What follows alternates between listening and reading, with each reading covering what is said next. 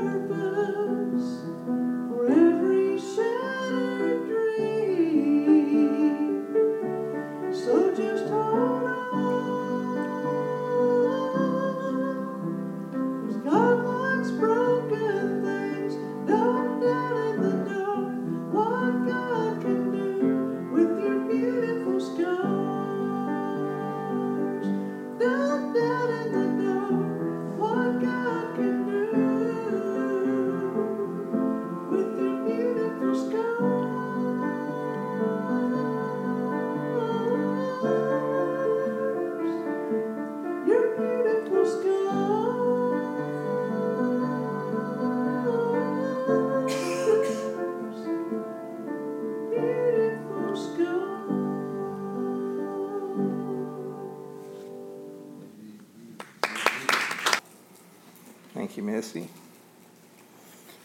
If you would, open your Bibles to the Gospel of Matthew, chapter 24. And we'll be looking at verse 12 this morning. As you're turning there, I'll ask you a question. How much evil, or how much more evil, do we have to see in the world? Think about how society was 30 years ago. Think about how it was 20 years ago. I mean, 30 years ago, it was Mayberry compared to what we have today. But what we see is that as the population increases on this planet, we see sin and evil increasing. Not because evil can increase, but the number of people committing evil acts, the number of people sinning, the number of lost is what is increasing. I mean, think about it. Why we see the things that we see going on in society is because the number of spiritually dead increases. And when you think about the church, what we see in the church over the past 120 years is a falling away. So, as society increases, there is not a proportional increase in the number of saved because people are falling away from the faith. I mean, think about, for instance, England. You know, if you look at the statistics for England, it will say, oh, well, there's 30 or 40 million people that are members of the Church of England. Well, the reason they're members of the Church of England is because when you're born in England, you automatically become a member of the Church of England. But go to a church in England today, a, a cathedral that could hold eight or nine hundred people, you'll be lucky to see 20 people there. And the rot that we see in the church that's taking place in Europe is now affecting the churches in the United States. Yet, this is all foretold.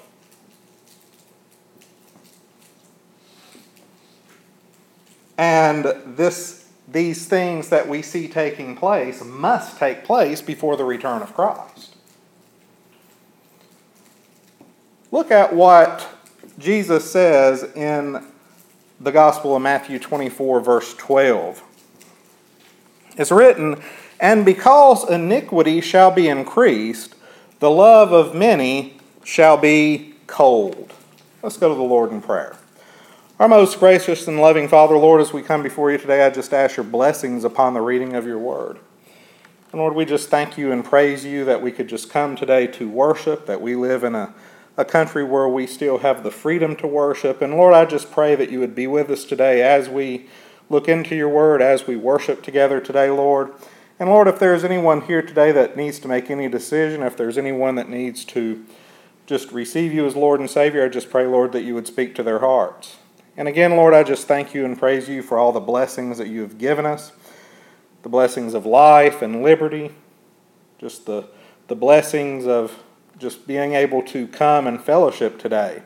And Lord, I just pray that you would be with us today, that you would just bind down Satan and let him have no part of the service today. And Lord, I just pray that you would give me the words to say and you would hide me behind the cross and let the words that are spoken be your words. And again, Lord, we just lift up those that are sick and shut in, those that are traveling today, those that have lost loved ones. We just lift them up to you and just ask your blessings upon each one. Just continue to be with us and overshadow us with your love and watch care.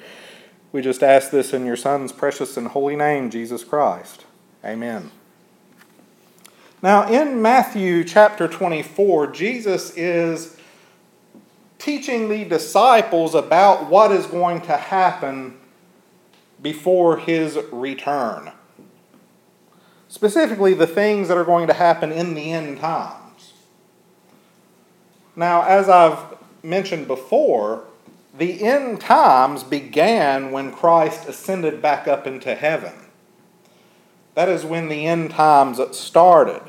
And the closer we get to the return of Christ, we are going to see more and more prophecies concerning his return being fulfilled. The greatest one was witnessed in 1948 with the restoration of Israel as a nation. But what Christ is teaching the disciples here, specific things that are going to take place before his return. And out of this chapter, I want to focus on this one verse. Now, we're going to look at another verse in this chapter as well as a verse in Second Thessalonians, but I want to specifically look at this verse because I believe this is something that we are seeing taking place before our very eyes.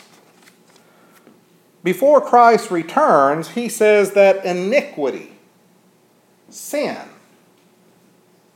evil acts will increase. But then he also mentions something else. He says, the love of many shall be cold. Basically, their hearts will turn cold. And all we have to do is look in the paper, and we see these things taking place. I mean, I was reading this morning about a pregnant woman that was hit over the head with a wrench and almost killed. They don't even know who did it. A postal worker was assaulted in New York City.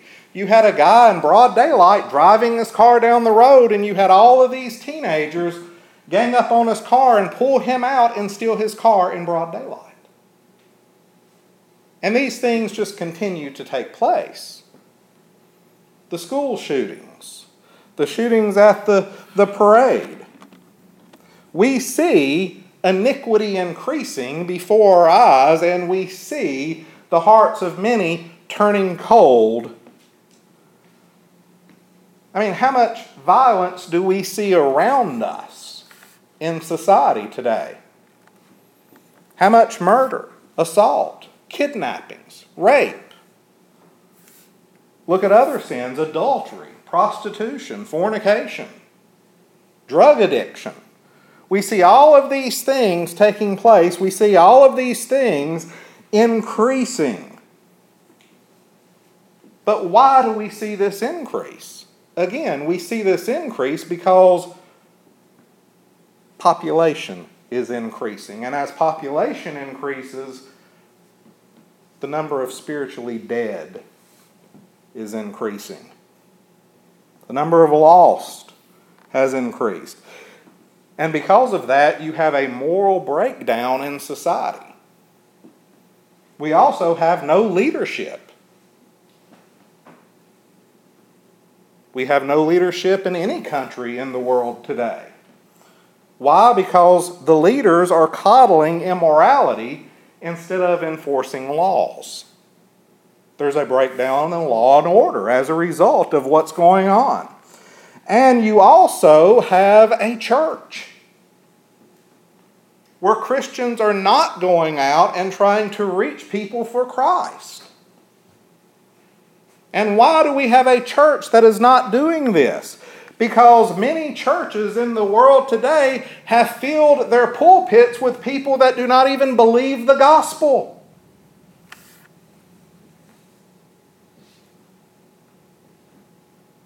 One of the classes that I just took in seminary, the professor did not believe the Bible. And that's going on all over.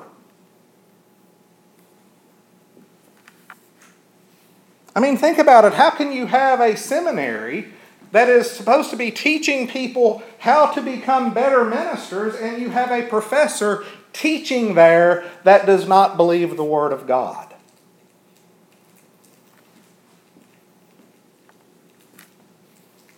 Christians have fallen away from the truth, and you need to put quotation marks around the word Christian. Because a true Christian will not fall away from the truth of the gospel. Why? Because their hope is built on Jesus Christ, and they know if they leave Jesus Christ, they have no hope. But what we see is churches filling their pulpits with people that do not believe the gospel. The Christians, in turn, in those churches are not going out and reaching people for Christ because they don't believe it as well. And as a result, we see a crumbling society, we see evil increasing, iniquity increasing, and we see the hearts of many people growing cold. Why? Because the warmness and hope of Jesus Christ is not in their heart.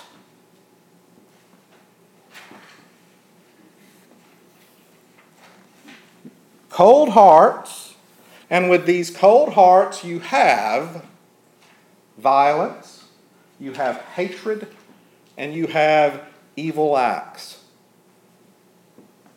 Yet, we were warned about all of these things. We were warned that these things were going to take place. Turn over to Second Thessalonians. Look at Second Thessalonians chapter 2 verse 3. Paul writes, "Let no man deceive you by any means, for that day shall not come except there come a departing first, and that man of sin be disclosed, even the son of perdition." Before the return of Jesus Christ, before his return for the church, the rapture of the church, the rapture of true Christians, before the revealing of the Antichrist can take place, there has to be a falling away of the church.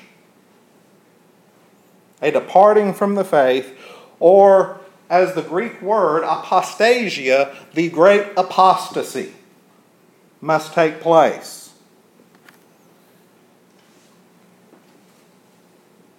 But why must this happen?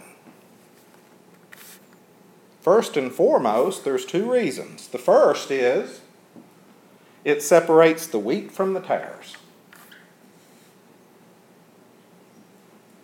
It separates the wheat from the tares.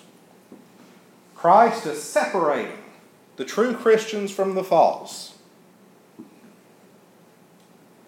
But something else. When we see that happening, it is to prepare true Christians for the return of Christ. Because when Christians see the departing of the faith, when they see the apostasy taking place, it should move them to work for Christ because they know that He is about to return.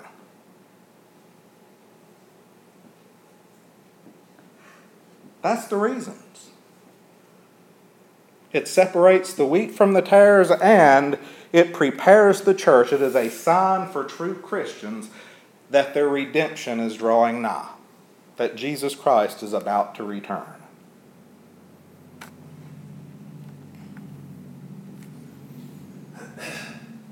But it also shows something else.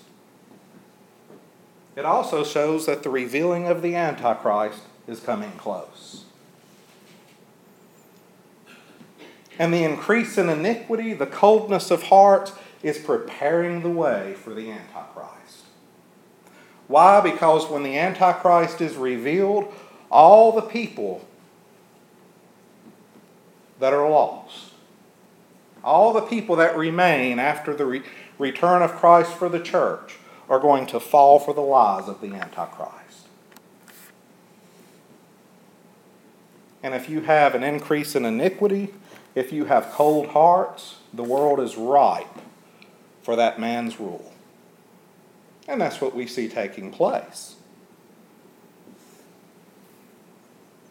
But look at the state of the church today. How many churches, how many Christians have departed from the faith?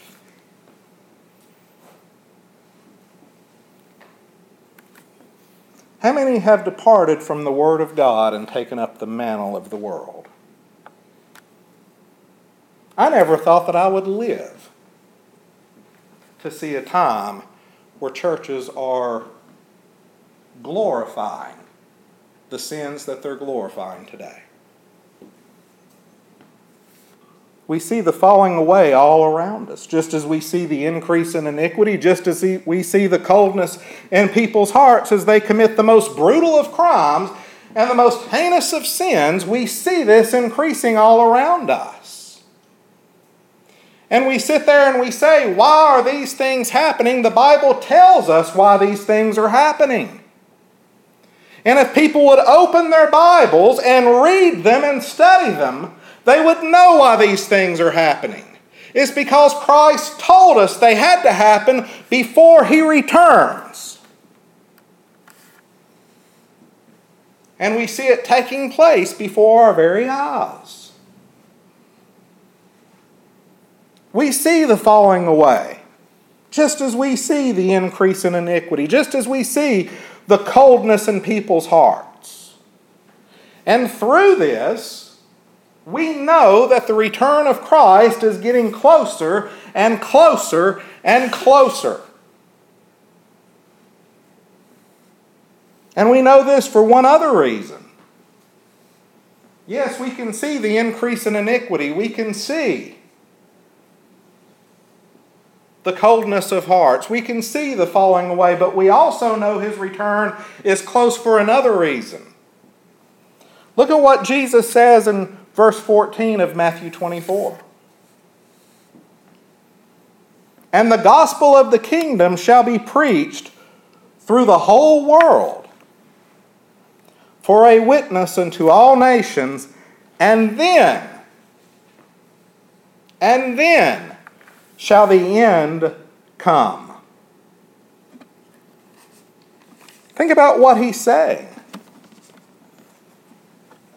Before the end comes, before his return, the gospel must be preached throughout the entire world.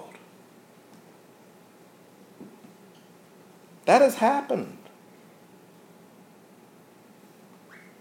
With the advent of television, radio, satellites, his gospel has been preached throughout the entire world. Think about something else. Not only has the gospel been preached in the darkest jungles of South America or the plains of Africa or in China or in Asia or in the Pacific Islands or Europe or Australia or wherever, it has been preached throughout the entire world, but there was another place where it was presented as well.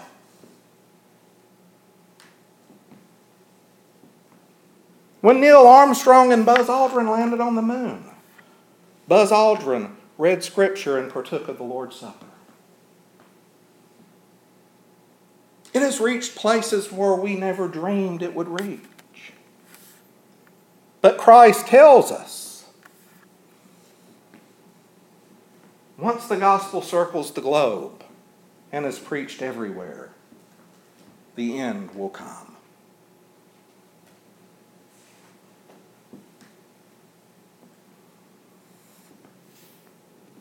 And it has been preached everywhere. It has shown the love of Christ and what he accomplished on the cross to all people in every nation. Because that's what he says. It will be a witness to these countries, to these people. And it is. It's a witness to the love of God. And even though we see the increase in iniquity, even though we see the coldness of heart, even though we see the falling away of, of the church, the gospel is still preached. And it is still reaching people. Hearts are still being changed. Regardless of what we see in the increase of iniquity, there are still people receiving Christ.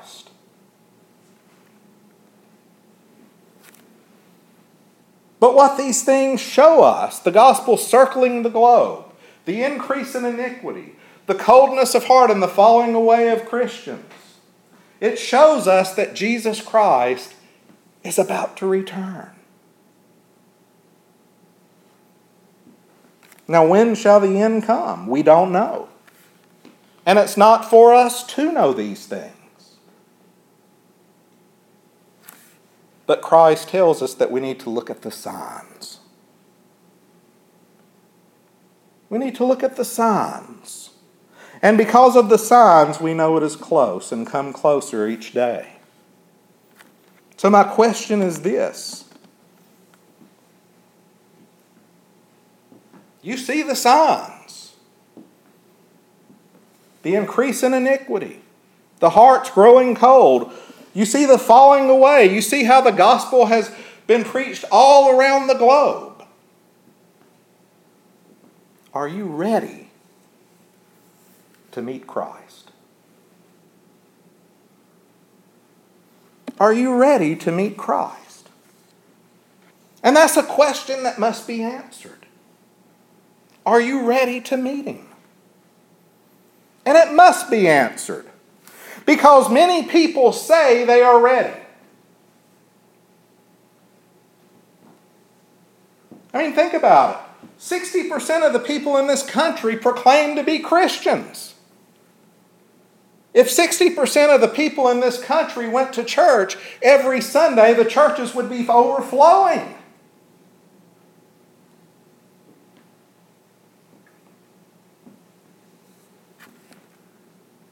Many people say they are ready, yet their actions show they are not.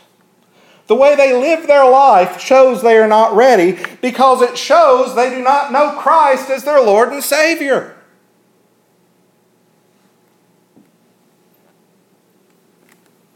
Many people say they are Christians. yet they've never believed on Jesus Christ.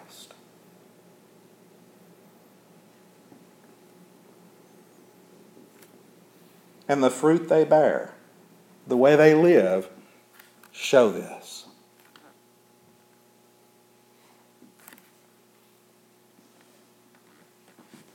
Search your heart.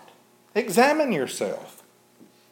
Are you ready, truly ready to meet Jesus Christ? Because with each passing day, we march closer and closer and closer to the promised meeting that we have with Him. And it is a promised meeting because we will meet Him one way or the other. Are you prepared to meet Him? Answer that as we stand for prayer.